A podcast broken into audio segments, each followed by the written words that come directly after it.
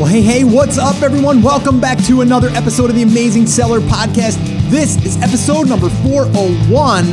And today I'm excited because we're going to be doing an update with a seven figure brand with growth strategies, driving sales, and ranking new products. And this is since I had Jason on the show before, who runs Fortune 500 brands on Amazon and in his own e commerce as well but we had him on episode 386. Actually, it was just before Prime Day. And now Prime Day is over and he has some results to share with us and also what they've done, not even thinking about Prime Day, but also doing a little bit of a pre planning for a certain season and then building a list for that season without selling them anything right now. It's pretty cool to actually sit down with a seven figure brand and and hear how they they plan to grow because it's very similar to what all of us are doing and it's what we've been talking about here. And he even talks about that. He's like it's always about the basic stuff and then we just do it at scale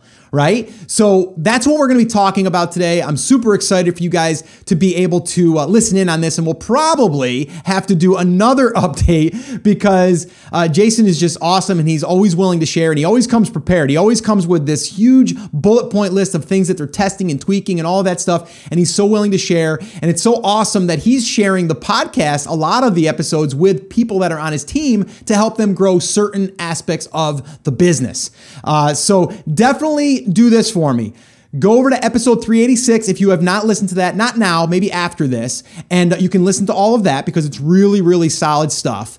And I want you to think as far as what is one thing that you're hearing during whether it's episode 386 or if it's this one here 401 and pick one thing that you can do right now. And and actually Jason talks a lot about that as far as like picking that one or you know two or three things that you can work on and then just really really focus on those and put them into play. And uh, and then you can see results.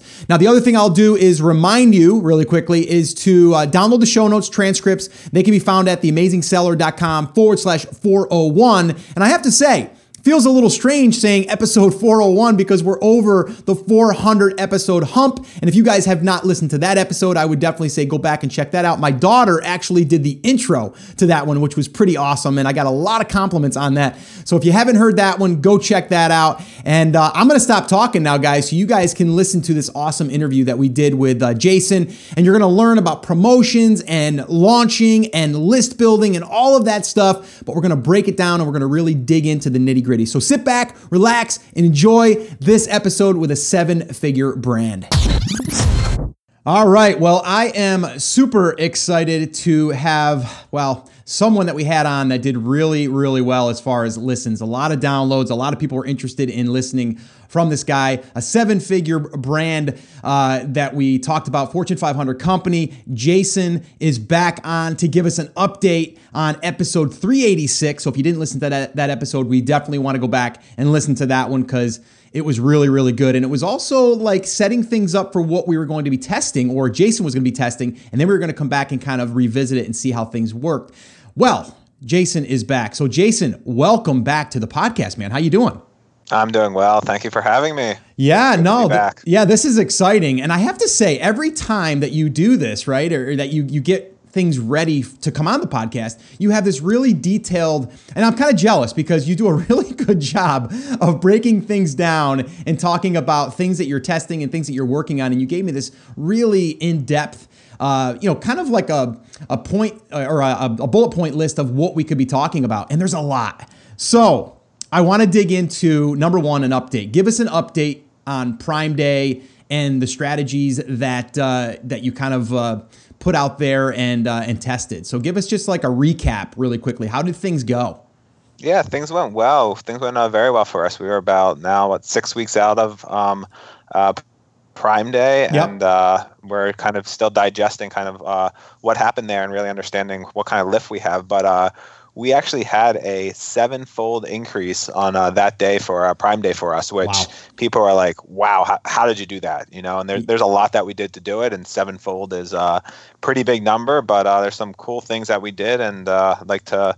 I'll dig into it. If, yeah, if you want. Yeah, I, I definitely uh, want to. So, I mean, like, so I, I guess first and foremost, like, you know, a lot of people are probably listening. They're like, well, this is a seven figure brand. There's a lot that they're doing that is like just way beyond what I'm doing. And I want people to understand, and you and I were talking a little bit before we even got on here.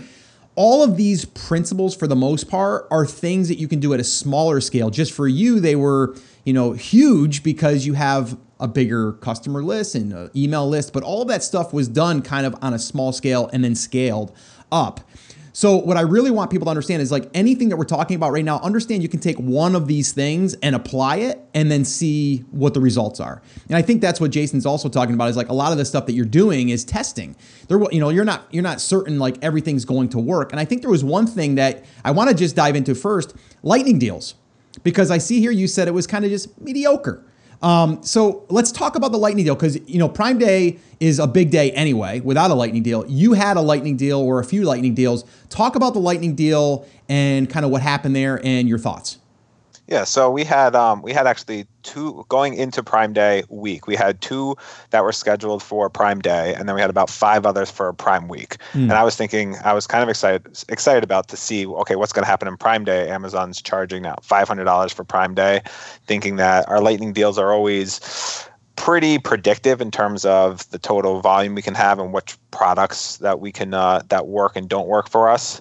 Um, and there really was not much left for us on, on that Prime Day deal. For okay. it did that uh, that uh, additional five hundred dollars did not really cover the cost of uh, that offer. I know I've seen other people who sold thousands of units. Mm-hmm. Um, I think that was there maybe a broader category, but uh, our products really did not uh, did not pop on uh, for our Lightning deal, which was a little disappointing, but also. Um, you don't want to have all your eggs in one basket and you have to mm-hmm. play lots of different uh, opportunities on Amazon. A- absolutely, and you know, I just realized too. I didn't even introduce Chris on the show here. Chris, are you there? I, I'm I'm here too. well, you know what? I I mean, uh, you know, I I kind of. I was just gonna pop in and surprise people. I, I, was gonna say know. I didn't even know that you were there just because we tried to get you on and then we couldn't get you on and then we finally got you on and then you were just so quiet. So anyway, welcome, Chris. But Chris, did you? I muted myself because I had the hiccups and I didn't want to disturb Jason. did Did you want to talk anything about the lightning deal before we move on? As far as because uh, I know a lot of people think, oh my gosh, I got a lightning deal. This is going to be amazing. And you know, I think Jason just said like it was just kind of okay. You know. Well, and that's you. You and I get asked all the time. People are like, "Oh, are lightning deals worth it?" and we always throw out the answer that everybody loves to hate, which is it depends, yeah. right? If it works for you, if your name is Nick Gamble, yeah, uh, then it right. always seems to work for him, right? Like every time I've seen him post about a lightning deal, he sells thousands of units. And Jason, he was one of those one of those people on Prime Day. I mean, he sold out of his inventory, I think, at like before midnight. If I remember, I mean, it was like a ridiculous mm. thing, right? And he had the same thing last year on on Black Friday, Cyber Monday. Um, but if you're not going to sell through it, then it depends. And like you said, Jason, you don't want to have all your eggs in one basket. And to me, that's an expensive basket. 500 bucks is an expensive basket. And for somebody at, at Jason's scale, not it, it, it's worth testing, sure. right? But Scott, you and I got offered a lightning deal and it wasn't even on prime day, it was prime week and it was 300 bucks and we yeah. canceled it. Yeah. Because we said, look, we'd have to sell, you know, an extra 200 units over and above what we're going to do anyway on that to, you know, to make it more than like a dollar on each one because of the price they wanted it for and and the price of the lightning deal and you know for 50 or 100 bucks a lot of times it's worth it. For 300 or 500 you really got to understand your margins and see okay if i don't sell the entire quantity which jason that sounds like part of the the issue that you ran into like if i don't sell through everything that's here am i gonna make money on this? Because you're spending 500 up front and you're making a lower margin. And that's something that a lot of people miss because they go, oh, I got offered this lightning deal. But we get asked that all the time, Scott. And it's something that we actually avoided on Prime Day and Prime Week because we had that same exact thought and that same exact issue. Well, and we also didn't have the inventory, right? So we knew well, that we were, you know, so we were going to run out of inventory. So we knew like, why are we going to do this if we run out of inventory? Uh, it's not going to benefit us. So we just weren't prepared really even to go like full scale out. Um, so okay, let's um let's move on. So lightning deals, and I, I see here, Jason. Though I want to, I'm looking at your notes, um, and you said here just like a little tip um, for the lightning uh, deal. I think it was here. Um, let's see, where was that, or was that the liquidation tip? That was your liquidation tip. Why don't you talk a little bit about liquidation because I see yes. you have a point there. Yeah, yeah. So one of our other big moves for um, for Prime Day, I think maybe why Amazon's doing it this time of year is it's a good time to move through inventory, right? Mm. It's uh, we took um, some of our slow moving inventory, some of the inventory that we know uh, wasn't moving. We reduced the price almost fifty percent, and my goal, the goal that we had was just move it out. You know, we mm. want to get get through this inventory. Our our Q4 inventory is going to be ready to get here. We're going to that's what we should be focusing on, and these long-term storage fees that are coming up in August. Let's get this inventory out before we uh, we uh, incur any of those costs. So okay. what we we happen to do was once you start reducing the price, reducing the price to get it to a liquidation price to move. Yeah. Sometimes your product, the the, the retail price of that pro- product is too low to cover the FBA pick, pack, and ship fees, right? Sure. If it's four dollars, six dollars, whatever that is. Yep. So what we did, and it worked for some of our products, was we bundled them together. We created a six pack of these items and said now we can show an 85% discount, a, even a bigger discount, mm-hmm. um, and still be able to move through it and cover the cost of the pick, pack, and ship fees. So, now, did you uh, do that, the? Did you do a six pack though yourself and then ship that in as one SKU? We did. We had okay. the ability beforehand, knowing that we had this inventory that gotcha. we wanted to move through, and we were able to bundle it together, create that bundled offer. We added it though as a variant to the original SKU. Right, there was a one pack. Yep. This say now there's an individual individual that has volume. We had a one, three, and six pack. The six pack was the one that we put on a very big discount because we want to move through significant quantities. I, I gotcha. And okay, so and anyone that's that's even thinking about this, uh, I mean, I think the days of shipping in all of your inventory and letting Amazon house it is kind of over um, for a lot of us um, because you know you may not be able to sell through that inventory, and you want to order enough to be able to uh, you know to have in stock and not run out of stock and not have to just reorder every time and have it shipped over.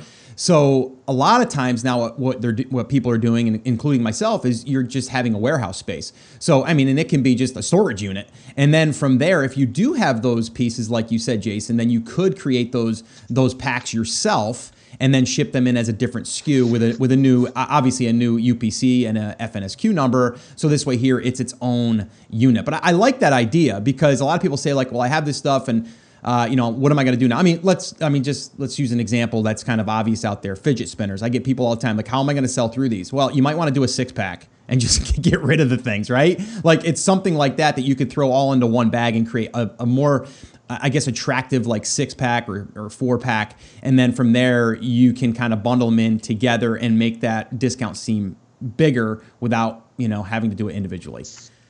Um, okay, cool. So that's that's a cool little strategy though for the liquidation. Um, now I also see here um, that um, you were talking about. I mean, you, you guys did a ton of stuff, and you're saying like after Prime Day, you guys are still seeing a consistent 30% lift um, from this. Um, and I also see that you're saying that, and I want to go into these deeper, but I'm I'm also seeing that you you did have a lot of external stuff, traffic list, all that stuff that you were also driving over there, which is then going to help lift the Amazon, you know, algorithm and all that stuff and sales. Talk about that a little bit.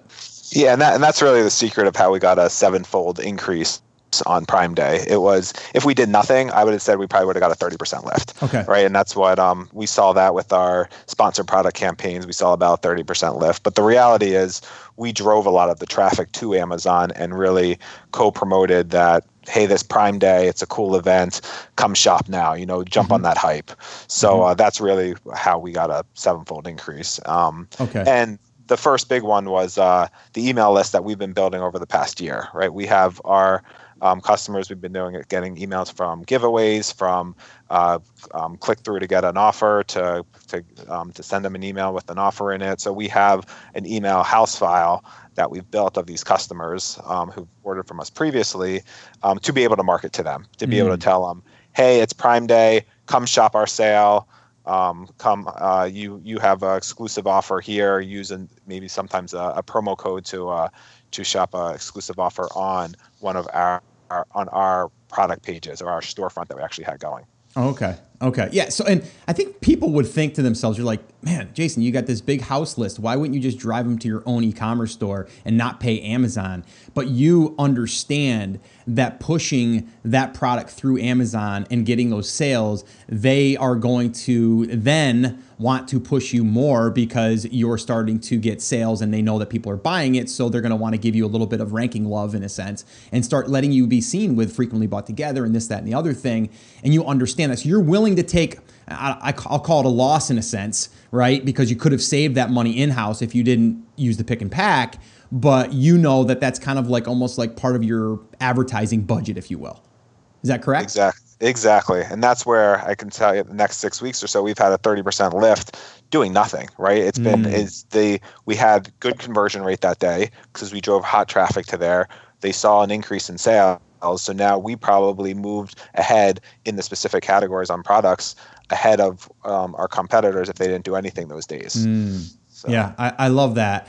Um, and, and let, let me ask you this though, because there's people, in, including ourselves. I mean, we're, we're in a situation right now. We blew out of about 1,500 units, like really quickly, and and so now we're out of stock. Um, and we are supposed to get stock, I think, in three days, Chris, four days, something like that. Um, so we're gonna be back in stock. Um, what's your strategy generally when you get back in stock and you want to ramp things up again? What is your strategy? At your level level and at your scale? Like, what do you guys do to kind of get the ball rolling again? Yeah, we go back to thinking of it as a, a new product and have a launch campaign again. Like, what? How are we going to get go out of the gate with this product, knowing that we're ready to we're ready to show Amazon that this product's ready to, to sell again. So if it's an email list, if it's an uh, email that goes out, if it's a Facebook ad that goes out, if it's an offer that goes out, to really try and stimulate those sales again and say, pop, here it is. Yep. We're ready to start selling again. Yep. Um, okay. So uh, we we don't we actually when we sell out of products and we do have quite a few um, um a lot of products we have probably have over 800 that we talk about we actually have been turning them off mm. um, so the onesie twosies that come back in and we have uh, size ranges so it could be a, a bad experience when the customer is hitting that that actually reduces that um, conversion rate significantly on that page we actually have been turning products off um, on Amazon and say, okay, now we're the product's back, we're ready to go turn it back on, and it gets all the juice obviously it had before, um, but it didn't have this lull period of well, one was in stock, now it was gone, and it was on, it was off, it was on, it was off type of thing. So mm. it's uh, um, working pretty well with us for our overall account to have higher conversion rates, with, which we think help as well. Okay, okay, yeah, no, that's that's great, great advice. Um, okay, I'm moving down the list here, and I'm kind of bouncing around a little bit, but um, you have here you know, like email list, okay, and you talk about how you mailed your customer file um, that you've been building for for over a year, okay, and then you said here like number one, the email or email number one was pretty broad in talking about Prime Day and uh, and your shop and and kind of like in the sale was just kind of mediocre. Um, you didn't show a sale price and you just you kind of showed like you know just your line, you know your product line. The second email you said was very specific to four products. You talked specifically about Prime Day deals and you gave an exact price point of the product. And then you said that sold very well. Can you speak to that? Yeah, I think um, when people are opening in emails, they want to know exactly what the I I, I feel that they want to know exactly mm. what that product is, exactly what the price point is to qualify them. So when they're clicking through, they know what they're getting. Mm. And uh, I think the one email we we sent to them was too broad. It was sell shop Amazon, Amazon Prime, shop uh, celebrate with us type of thing, and the click through wasn't that high. And then when they got to our storefront page, it was like, well, here's a whole bunch of stuff. I don't know what I'm supposed to be mm, looking at. Yeah. But when you target them on this specific product is on sale, do, like here's a special offer with the exact price point that that you're going to be paying. Got it. I want it. Click through and buy. So I think there was some pre-qualifying we did before that to get the quality traffic to it, but the customer knew exactly what they were looking at and can say yes or no much more quickly than doing that browse and probably getting lost on Prime Day other places. Mm, yeah, that's a good point. Yeah, I, I definitely agree, and I we, we've we've been doing that too. Pretty much, it's like if we're whether we're gonna we want to stimulate sales over here, then we're gonna we're gonna focus on that one product versus saying like here's the entire product line. Um, now right. I'm interested I'm interested to to to hear on this though because I know you were talking about and I want to talk about Facebook click to buy. You have that here, and I think that's interesting. And you spent like five grand and almost no sales, and, and you, you you you know you kind of went on about that. So I want to talk about that and kind of how you can turn that around, but. I want to hear how did it work when you said that you were going to run Facebook ads to your product pages or your I'm sorry your your category pages or just your uh, your product line page, right? Like so, it's kind of like your storefront on Amazon, and then from there they would go and select the product. So this way here we didn't hurt the conversions on the listing, and I thought that was pretty interesting. Did you end up doing that? And how did that work? That um so it uh we had two two different campaigns that worked. It was similar to that email campaign. The broader one that we had was just basically shop our our storefront, sell, okay. uh, see Amazon Prime, and it came to a storefront page. Okay. And we got traffic to it, but then it wasn't converting. They weren't moving forward. Okay. But then we were very again very specific about the very specific product line going to a what we really did was a search results page, which had um, a our brand name and a two or three keywords that were very specific to those products we sh- we were showing them in the Facebook ad. They had the Facebook ad had a much higher click through rate, but then when they hit that page, they were much more likely to uh, to convert. Okay. So um, that definitely helped. And then um, in both cases, we really protected the product pages for that the quality traffic that uh, really we're looking to convert.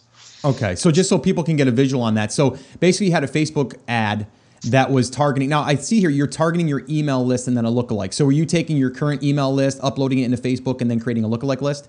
Exactly. Or a lookalike yep. audience? Okay, cool. Yep. And then from there, you were then putting an offer in front of them that you felt would um, grab their attention, and then from there, you were directing them to your storefront page or your product page on Amazon.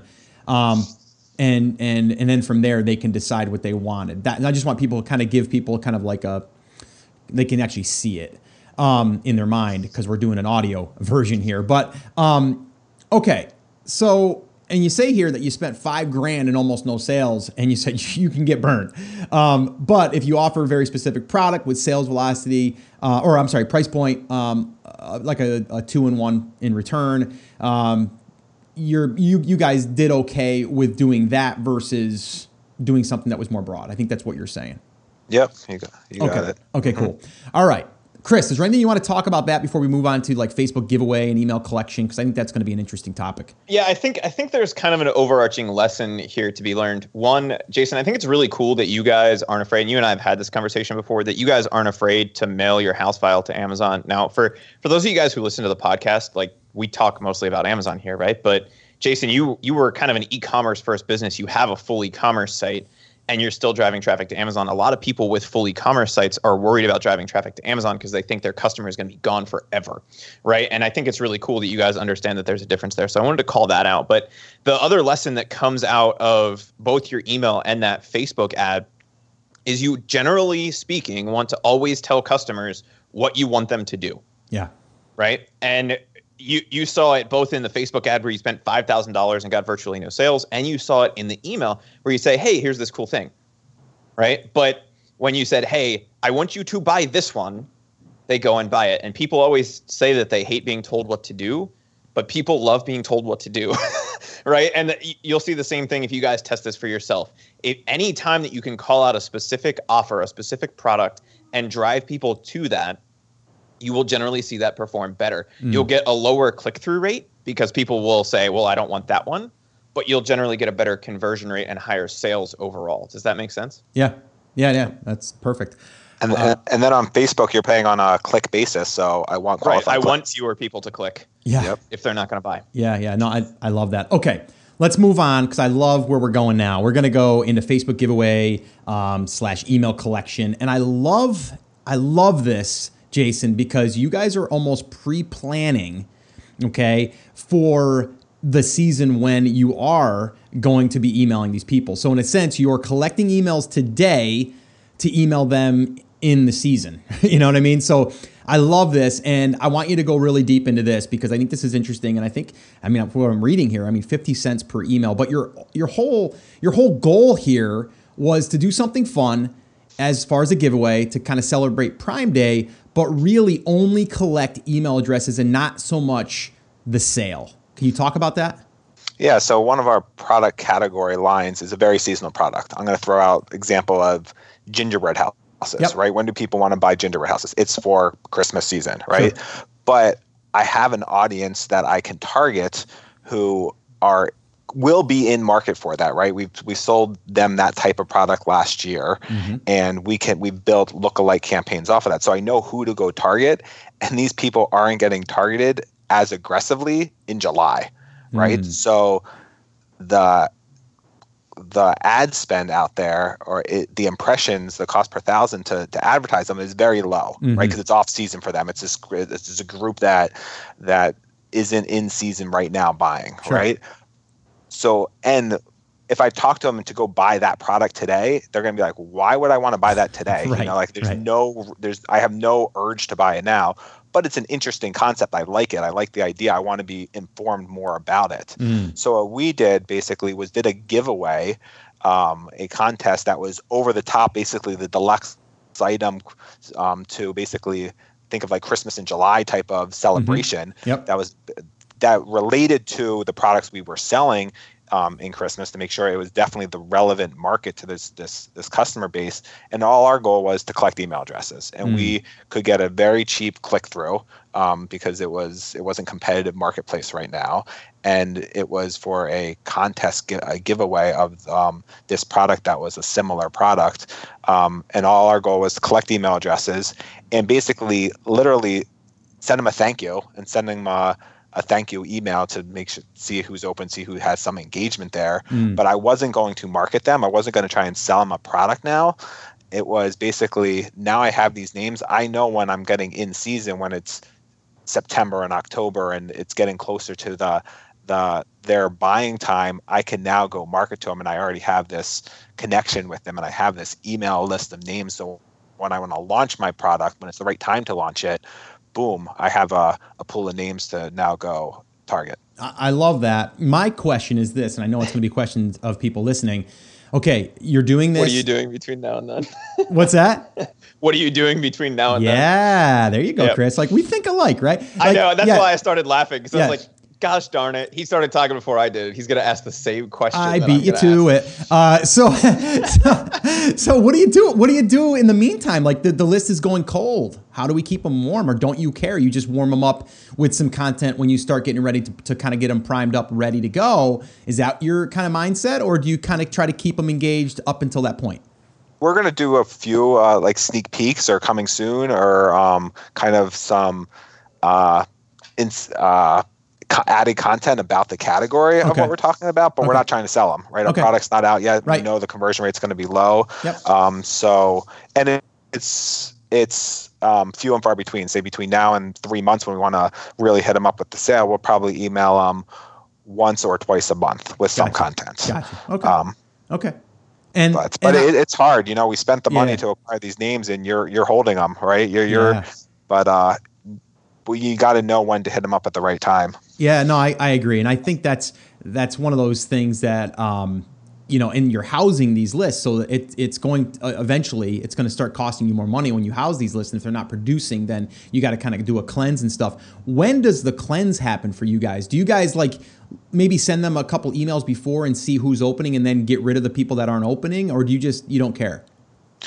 Um, we'll make sure that the list stays is meeting our thresholds of what open and click deliverabilities and deliverability rates to make sure that it's still a uh, healthy list. Okay. But we'll hit them up pretty aggressively um, through that through the season.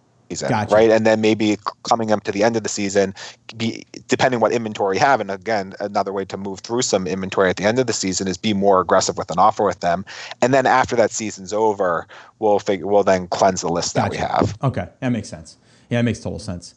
Um, Chris, anything you want to add on that before we move on to another cool topic here, which uh, I see in all caps huge, huge, huge success, and that's Facebook Live events. So I want to talk about that too. So, Chris, anything you want to talk about about the email yeah, I, stuff? I, I think that's that's very interesting that you guys are doing that. And Jason, I'm curious to see what happens with that list. And I, I know a lot of people and i know like you and i have had this conversation in the past. You guys are very conscious of all of those things right? You don't you don't do anything and then kind of forget about it. You do it very intentionally.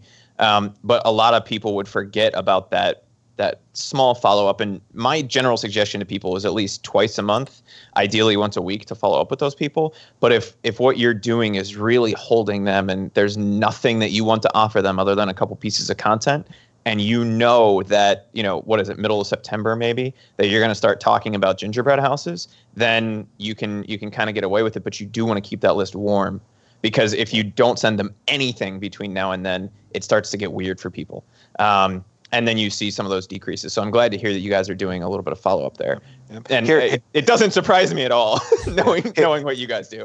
And here's another just uh, numbers of why it works is when we're in season we pay up to a dollar twenty-five click mm. cost per click in Facebook.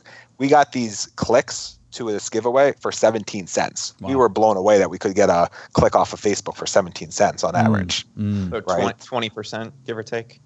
Yeah. So and was that a uh, was that a video ad or was that a, a, just a regular image ad? Like what was the ad? Regular image ad. Okay. Yeah. Okay. And, yeah. Cool. That that's awesome. No, that's you know, I but again, you're you're forecasting, right? You're you're you're kind of prepping and planning. So many people want to just drive traffic to a direct offer like right now. Like and they just want to get the sale and, and I get emails all the time like Scott, it's not converting or I built the email list. Here, here's another one I get a lot. I built the email list, I emailed them once and I didn't do that well with it. And that's it. Like done. Like I'm like, well, number one, you have to keep them warmed up, and number two, you can't just email them once, and you got to have. We always do like some type of like deadline, so that way there there's a little bit of scarcity um, in in that play. Do you guys add any deadlines, like it's going to expire or anything? Definitely, we do, especially okay. when we're when uh, when we're launching products, we want those sales pretty quickly too. Mm. So it's like introductory offer. You know, it's almost the reverse of when new product lines come out and it's like full retail price and then people start reducing it we actually start a little bit the opposite and say introductory offer for the exclusive members we have for these these five days only. Mm. so note and, note the languaging there guys that you know it's an exclusive offer it's an introductory offer and it's only for the people in this club right or in this thing. It's exclusive to you because you're important to us. Mm right and that's that's the language that makes and drives all of that stuff one you're giving them the deadline which is huge and and i think it's interesting jason that you guys did send two prime day emails now were those back to back were those a split test uh, or were those at different times to the same list uh, it, they were different times to the same list. We actually okay. did uh, we actually did three during that 30 hour time period. We sent and that that's exactly kind of what we talk about, right? When you're when you're doing anything in terms of a sale, and we talk about this for product launches, you're going to send the first one, and that's just going to let everybody know they're getting you know the product at a discount because they're important to us, right? And it, it's going to expire on Sunday. Okay. We then send a second email. Hey guys, just wanted to remind you that it's still there. And then Sunday we're going to send one. Hey, it's expiring today. And what you'll see is you'll see a big spike both at the beginning and at the end, right? Mm-hmm. Because you're letting people know about it both times. They know that they're getting it because it's important to them, and they know that they're getting a deal and that they won't get it if they don't get it by Sunday. Mm-hmm. So it's extremely important when you're doing something like that. Yeah, hundred percent. I mean, I think that's like uh, if if I mean if you had someone that had a business and you just introduced number one building a list, but then also sending out three emails like with the right languaging, the right headline, the right hook, all that stuff, like that could be a huge bump for that business. Um, and I love it that you know we can do this on a small scale or you can do it on a big scale. You know, like Jason uh, is is talking about here, which I think is really cool. Um, all right, moving on because I know we've got so much to cover. I want to try to get this in without like missing a few things, and I think we're gonna have to probably do another follow up, Jason, because you always bring so much to. I'm like, how do I even condense this down? Um, but it's awesome. I'm so I'm so glad that you're willing to share because this is really cool. Facebook Live. You weren't even talking about Facebook Lives the last time we talked, um, and I see that you're pretty excited by the all caps uh, that you put in huge, here. Huge, huge, huge success. Yeah, yeah. And I just want you to walk us through Facebook Live and kind of how you guys used it, what you did, um, and how were the results. Yeah, so this was our. We've had a Facebook fan page, right, for I'm going to probably say six years now, right? We're an established e-commerce brand, and kind of when everybody was jumping on the bandwagon of building a page and getting your fan base up, sure, we did that, right? And we never could monetize it, right? How much revenue could you actually generate back to your site from the from these people? And it was like and the and then the organic post that you did stopped getting yep. visibility and then yep. yeah, everything became paid and now the paid you can really measure that but so we've had this engaged facebook audience that we can talk to that we've been talking to regularly who um, we can we've been providing content they like us they they um, help us introduce new products we give them um, we talk to them in terms of uh, do you like this new should we be introduced go in this direction or this direction or mm. things that are engaging with our brand we have a story to tell and people want to hear us mm. we have mm. another product line that they just want the product they don't want to engage with us but this for one of our product lines, people are engaged, and I think they pay attention to our fan page. So what we did was on this fan page, we basically said special announcement coming out on uh, on July on July 11th. Stay tuned, 10 a.m. Join us, our Facebook Live event, and we peppered them for probably about two weeks beforehand that we're doing something cool right? And so we wanted to get people ready to go. So we didn't want to have this Facebook Live event and be like, oh, nobody showed up. Right. So we now, were you to, driving people there from your email list too? We were not. We did not step into that yet. Okay. The answer is we will be definitely next okay. time. okay, but so right? okay, so just so people are clear and so I'm clear. So you just basically had your Facebook fan page. You made all of this announce or these announcements and kind of like you're talking about the engagement is strictly on just the Facebook fan page and whatever traffic you got from that, you got from that. Exactly. Gotcha. And yep. just just I mean, can, can you share like how big is that fan page? Uh, we have we have about uh, thirty thousand. Okay, so it's uh, not fans. it's not. I mean, it's it's big, but it's not, not it's not massive. But it's it's thirty thousand. Exactly. It's yeah. to me. I mean, most people in a in a brand can build that, and you did that over six years. Um, yeah. We we started one recently, and we're up over seven thousand fans already, yeah. and that's just from running ads. And then we didn't add we didn't do ads to to get likes. They just naturally come because we're running ads through our Facebook fan page. Um, but anyway, yeah, the the Facebook piece was uh, in terms of our business was this kind of like little offshoot going on uh, over here that we could never monetize, never put gotcha. energy behind. Now gotcha. it's like, hey, wait, now we can right. see momentum here. Right, right, um, right. Okay, cool. So, all right, you made this announcement. You're on Facebook. Um, it's just a fan page. It's not a group, right? It's just a fan page, so it's anybody can just yep. like it, like the pan, fan page. Um, okay, yep. so go ahead. So now what happens?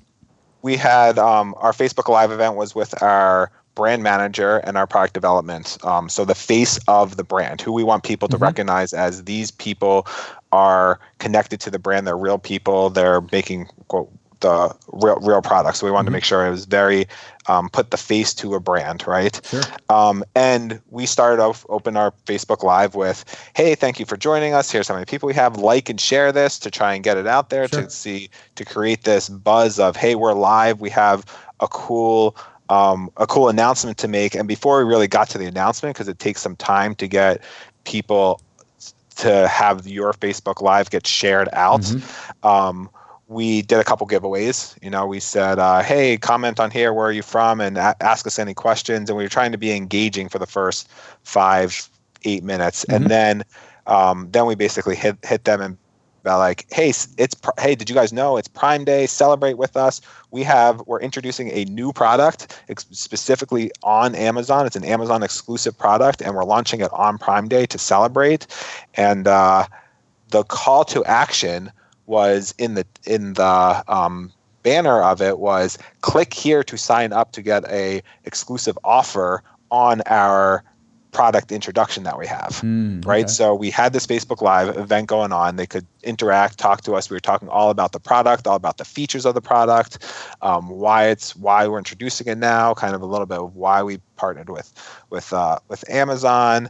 Um, but it was there, there was a clear call to action of click here to get your offer, right? Mm. Click here to um, to uh, join to celebrate with us to get an additional 15% off um, this product. Now, where was that um, link placed? Was that in a comment below or was that a URL that you guys redirected them to? Like where, where were they clicking?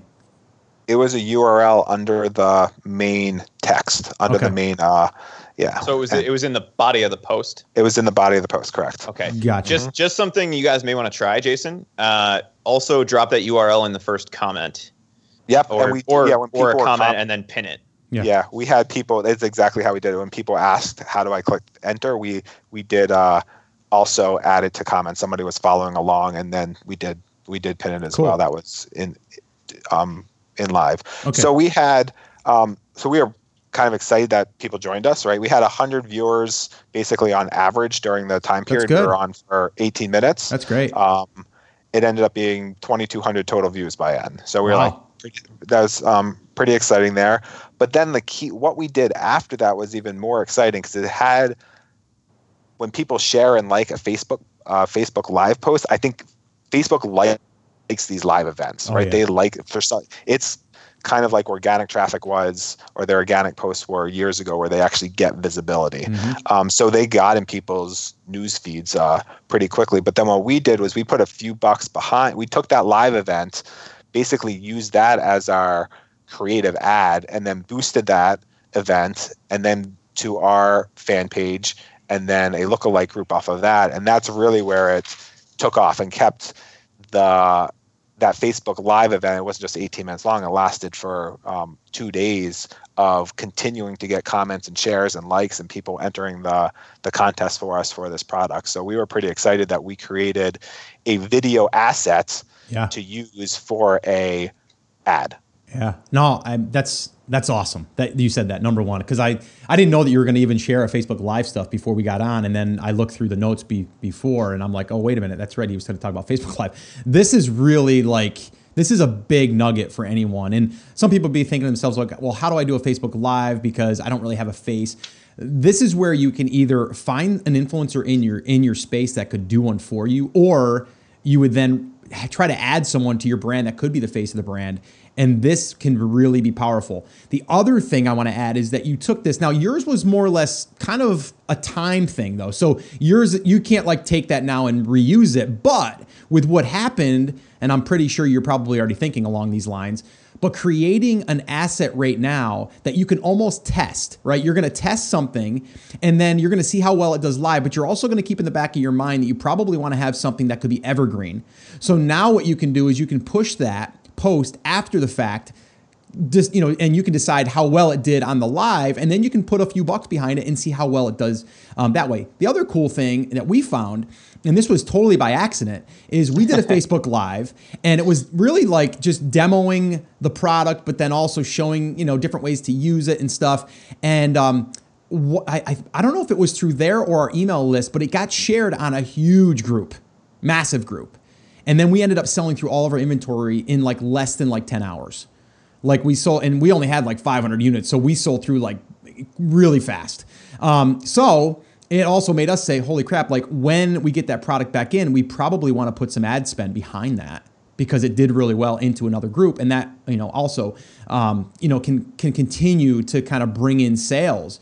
Um, and then the other thing that we found out is when it when we ran out of stock because we had a redirect link, we were able to then intercept the traffic and then push them to a landing page and start collecting emails for a wait list which I think is another important uh, thing for people to understand as far as if you're doing anything like this, drive them to a link that you control. It can be a URL um, that you buy through GoDaddy and then you just redirect it, or a pretty link or some type of redirect link plugin.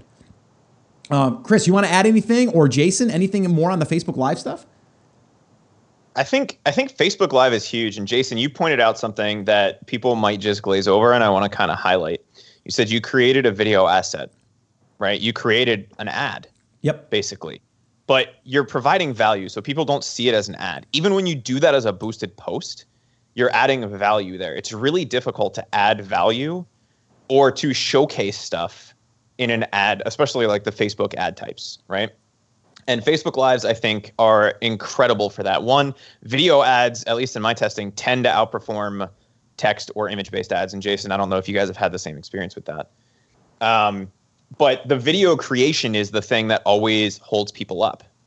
Right. And Scott, like even even us, you know, we we tested a video ad in our first giveaway in the new brand, and you and I were talking about it, and I said, Yeah, we should probably test a video ad. So we just created a GIF Yep. Right, because we didn't have, you know, we didn't have the time or the energy or you know the the monetary resources to create a video, so we created a GIF. But if you could jump on and do a Facebook Live talking about what you're doing for the giveaway, you can then use that. It doesn't have to be like this really well produced video. It's raw, it's real, and people really respond to that. And I think that's huge. And uh, the the other thing, Scott, that you pointed out is that you should always be using a link that you control. Mm. Right. Do not link this straight to the Amazon page do not link this straight to the you know the checkout page have the link redirect. And and the reason for that is exactly what you just said, Scott. We blew through a few hundred units in less than 24 hours. And the only reason that we were able to kind of salvage some of that additional traffic that continued to come, we doubled and tripled the number of people who saw that Facebook Live by doing nothing other than getting it shared in a in a larger group. Yeah. We would have lost out on all of that traffic if we didn't control that link. And we, thinking on our feet, swapped out the landing page from the Amazon landing page to a landing page that we controlled, and we were able to capture capture. I think it's it's well over hundred email addresses, Mm. right, of people who are raising Mhm. their hand and saying, as soon as this thing is back in stock, email me and tell me I want to buy it, right? and going back to what Jason said earlier, you know, when they stock back in on our product, they're trying to do a launch again. Well, guess what? We have hundred people who have said that they're willing to buy the product day one when it's in stock, and you better believe that we're going to hit that list up as soon as we can. And the crazy thing So- is though is we we we did our Facebook Live without it even being a discount, and it got shared Right. and we sold it at full price. So it wasn't even a discount involved. So again, now you're starting to say to yourself, well, maybe I should do a discount and see what happens. You know what I mean? Like we didn't even try; it just kind of happened, um, which is pretty cool. Um, I think and- I think the other thing that people need to keep in mind, and Jason, this is something that you'll see, is like the more you do Facebook Lives, the faster they get traction, because people start to see it, they start to click the you know notify me. So Jason, I'm curious to see if you do like two or three of these in the future, what happens in terms of your live concurrent viewers and your total viewers by the end, Mm. because you should see that number start to sneak up because people get notified a little bit faster if they've interacted with the videos and, and stuff in the past. So I'm, Yeah. I'm curious to see what happens as you do those. And Jason, so uh, like now that that's happened, like so is that part of like you know your guys' is like uh, strategy? Are you guys going to be focusing a little bit more on Facebook fan page and Facebook Lives now?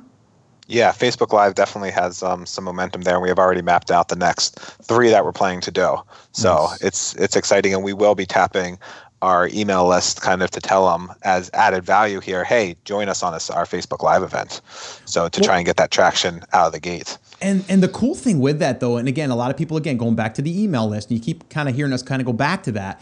But the the cool thing is, is when you, you know, people look at just the sale, but now you're able to to take those people, drive them over to a free piece of content that you're going to be doing live, and they're going to be able to help you not by even buying it, but by sharing it now, right? And then that can blow everything up.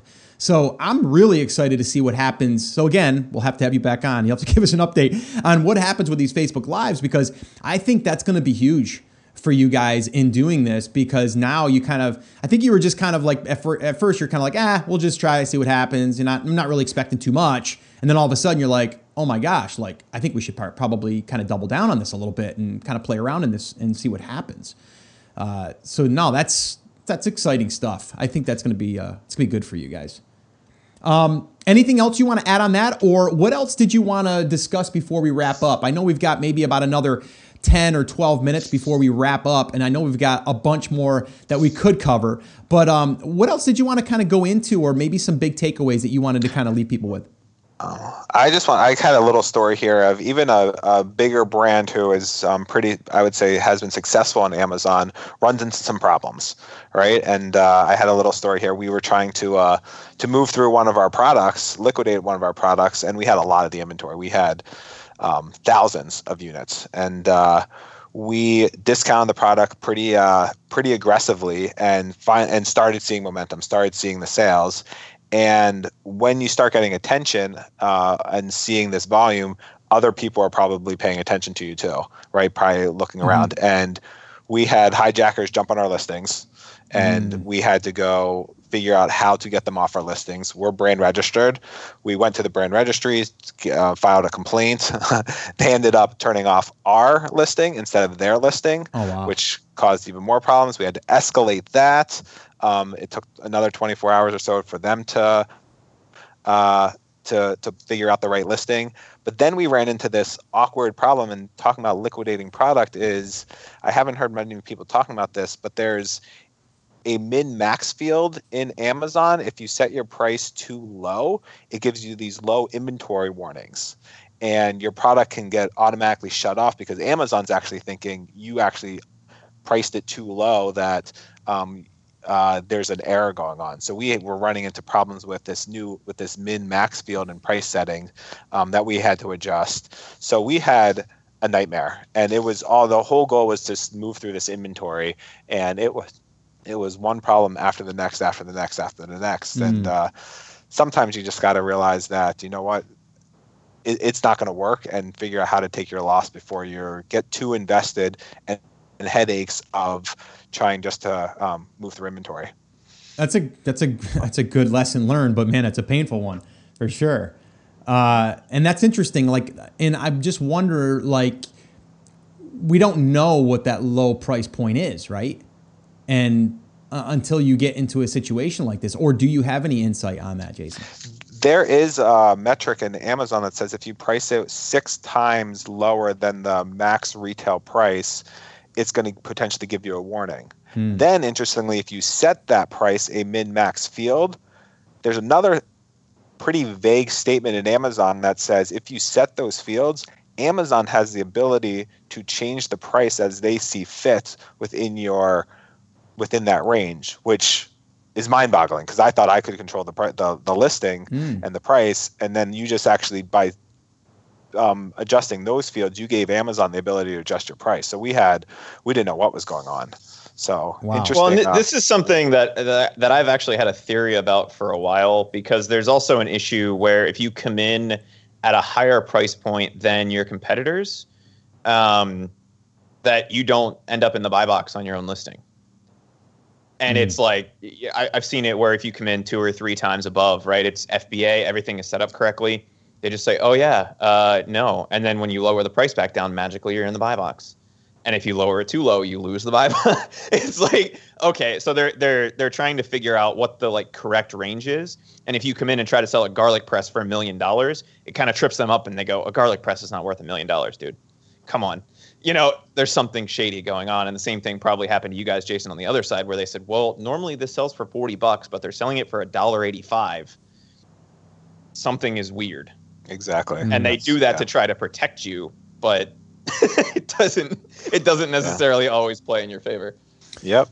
Yeah. Uh, okay. So yeah, that's that's crazy. And uh, again, it's uh, you, you, can sit here and say, well, you know, Jason's, you know, got brands that are doing great and they're, you know, um, you know, they have no problems. Everything is great. Listen to everything that they're doing. But there's there's those things too, and and there's struggles. And it's like it's like I've said before. It doesn't matter if you just bought a franchise or if you started up a brick and mortar. You're gonna have issues. It's just you know these are these are part of the business of e-commerce uh, or the problems of, of being in business in e-commerce. And it just happens that Amazon is one of those channels.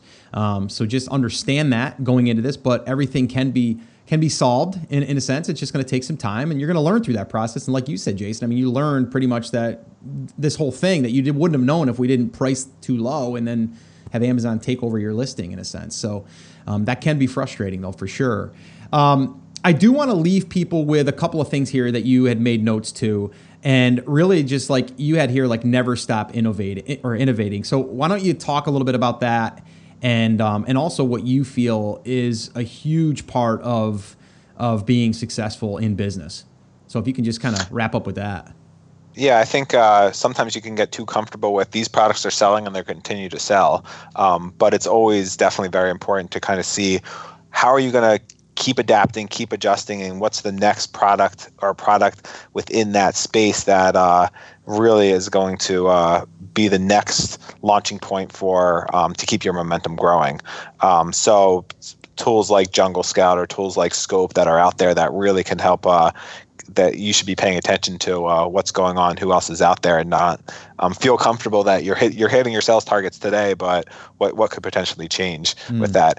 And part of that innovation too is um, always staying on top of what's changing with Amazon. Am- Amazon changes things so frequently. If it's early review program, they just introduced headline search ads. If they're the new storefronts, um, how to get how to get feedback. Um, there's so many different things that you need to be figure figure out how how do they apply to you, and how are you going to kind of st- stay with the competition in terms of the other sellers doing this stuff to know um, to to stay quote uh, with the game or ahead of the game to uh, to know what's going on. Mm, no, that's. So. That's you know those are those are some great uh, great points because again it's always changing and you kind of have to stay up on those things. And some things are really cool like you know like headline search ads now and it's like okay so now we got to play around with that. And again we can probably dig into all those different topics that you have here which we'll probably have to do on another episode. But you know there's there's a lot of things that are changing and and there's a lot of things you can do but he also said here you know really like kind of focus on what you're good at and and and kind of like what's working now and then just kind of you know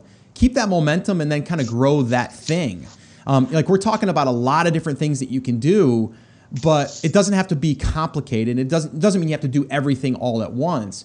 And I, I kind of want to leave people with this. Um, I, I want them to to understand, like for you guys, like you would think like this massive, you know, brand awareness and all of this stuff. But when you launch a product on Amazon, it's pretty much it's a new product, right?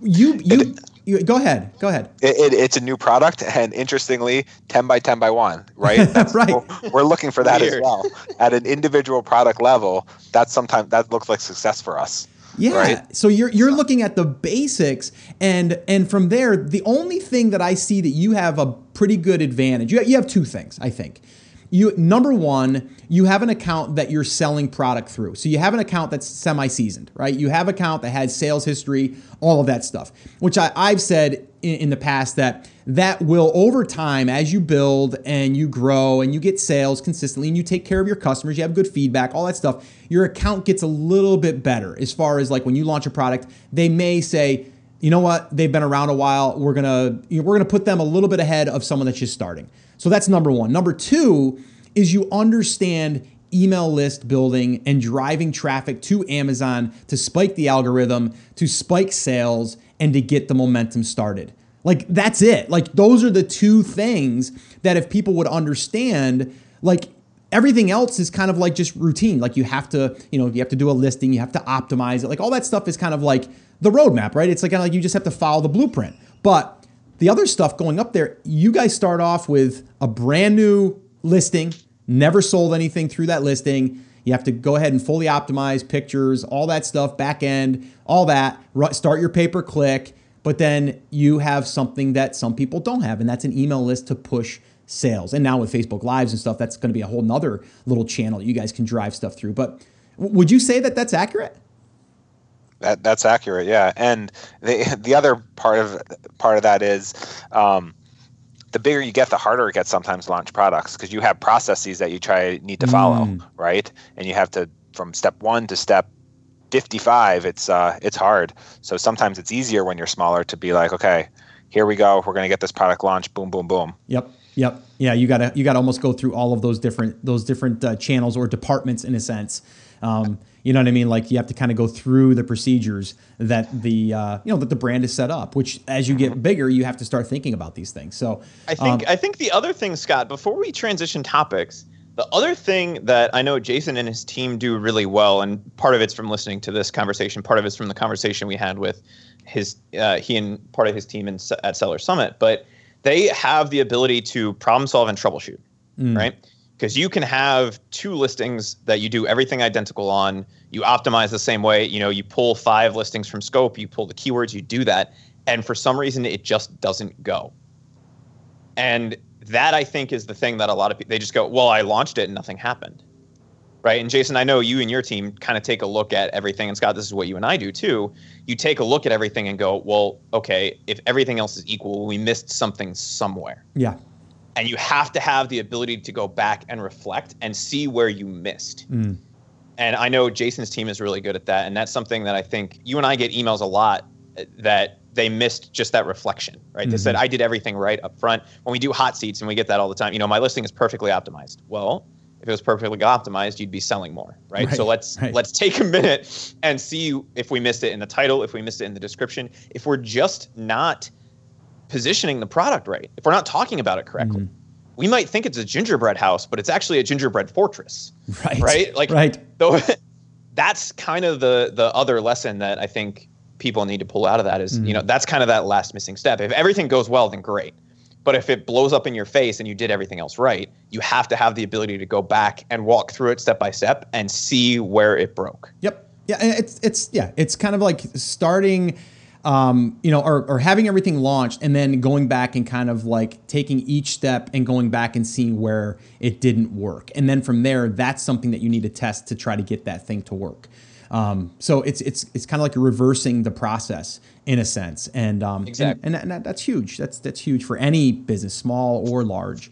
Um, all right, let's end with um, something I know that you want to definitely address because it's a big deal for you because none of this could happen, especially at the scale that you're at, without other people helping you. So why don't you talk a little bit about a team and um, you know depending on if someone has a one person team or you know a, a hundred person team what does a team mean to you and and and kind of like all the different workings within that yeah i think that's definitely a key thing about how to grow and how to scale is making sure you identify that there's that what your culture wants to be and kind of how um, people can are quote work together what their skill sets are but really helping to them identify what does success look like? What are what are goals? What are the objectives? And write it down. We have a board, we have a whiteboard up there that we have what we call a, a curve, a daily curve that we're literally doing tick marks of did we hit today's sales? Did we hit today's sales with um, overall sales or with a new product launch? And we have clear goals and we uh, we celebrate when we do that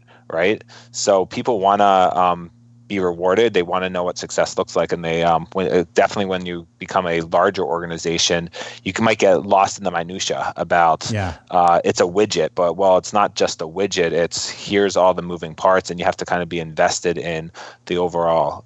Uh, um, the overall goal. So yeah. um, that's uh, that's definitely um, very important.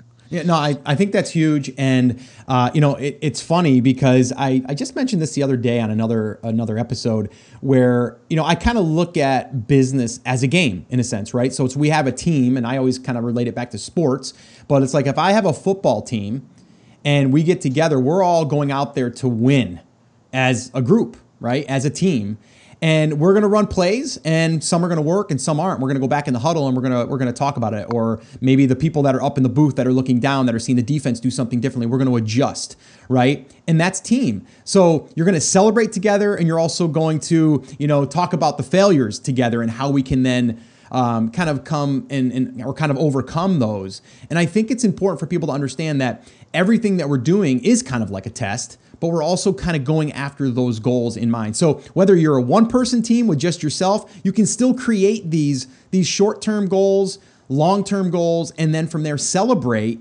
you know, the wins and also then address the failures and then how do you pivot from that that moment. But if you definitely if you if you have people that are, are within your team, one person, two two people, 10 people, definitely have the same vision and then also like you put here in your notes, reward them like, you know, give them some type of incentive that if we hit something uh, at a certain level, they get something. And it doesn't have to necessarily be money. It could be like you're going to get a, you know, dinner out with your wife, you know, for the night or whatever, or maybe a, a hotel and a, and a dinner or whatever, right? Like there could be something like that that you can reward them.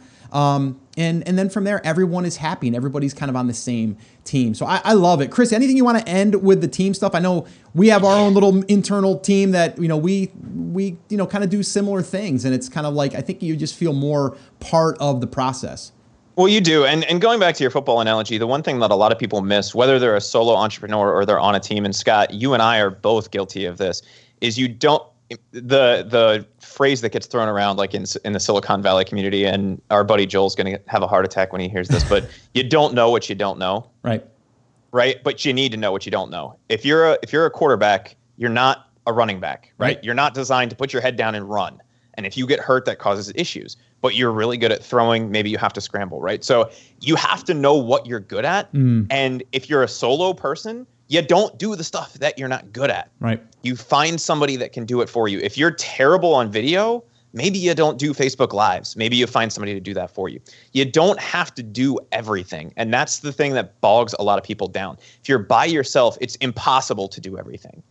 And as you start to find people who can bring you up where you're weak, that's when you start to build the team and that's when you can start to expand that stuff. So you have to be honest with yourself, identify where you're weak and then see if you can find somebody that's strong in that area. And Jason, just having met some of the people on your team, I know that's how you guys are built. And I think that's a big portion of the reason why you guys are so successful right now and you're going to continue to be. Yeah, that's awesome. Jason, man, I want to thank you for taking time out of your day. I know you're a busy guy, and like I said before, hopefully you'll come back on again and share some of your insights and some of the the things that you're uh, that you're working on. Um, any last little bits of um, advice for anyone that's either starting or that's you know kind of uh, moving through you know this Amazon slash e-commerce space? It uh, one step at a time. You know, it ta- it takes time and. Uh, reward yourself with the little successes you know to look at look at the the one day ahead and what are you going to get accomplished today and uh, be proud of uh, when you get it accomplished yeah uh, that that's important it, it is important and from a guy that ran a hundred mile uh, something another i don't even know what it was what, what did you run that you ran like a hundred miles it was a hundred mile trail run in the desert of Arizona. Crazy, right? So take it from a guy that's ran a hundred miles uh, to take one step at a time or one stride at a time, because this guy knows about taking one step at a time. I don't know how you did it, brother. I really don't, but congratulations. I'll tell you how he did it. Do you want to know how he did it, Scott? How, how did he do it? Tell me one step at a time. Oh yeah, that's right, he did. All right. Well, hey Jason, thank you so much, man, and I look forward to uh, to hearing more. I know we'll be in touch, and keep me posted as usual, and keep rocking, man. It's uh, it's been a pleasure. Thank you, thank you. I will be back in touch with uh, letting you know how our our big seasons have come. Awesome, Chris. Thank you again, too, brother. I appreciate it. Absolutely, anytime, man. All right. So I wasn't kidding, right? I mean, we can go on for hours with Jason. He's just so willing to share and just an all around great guy. And fun fact, and you guys heard me talk about that, the guy ran 100 miles, 100 miles in one like one race. Craziness.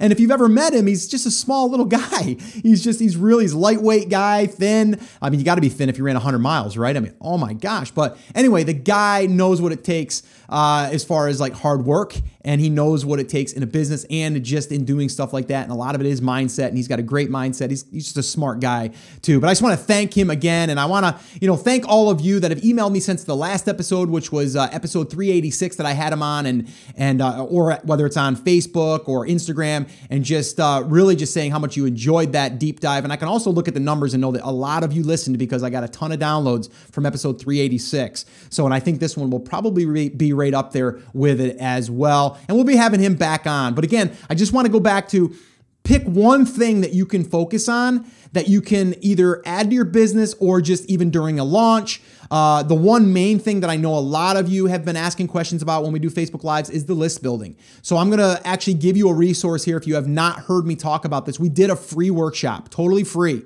All right. And it shows exactly how you do what Jason's doing and what we're doing. And it's working really, really well. And that can be found at theamazingseller.com forward slash build list. All right. So that's it, guys. That's going to wrap it up. Uh, hopefully, you guys got a ton from this. I'm going to remind you, as always, remember, I'm here for you. I believe in you and I'm rooting for you.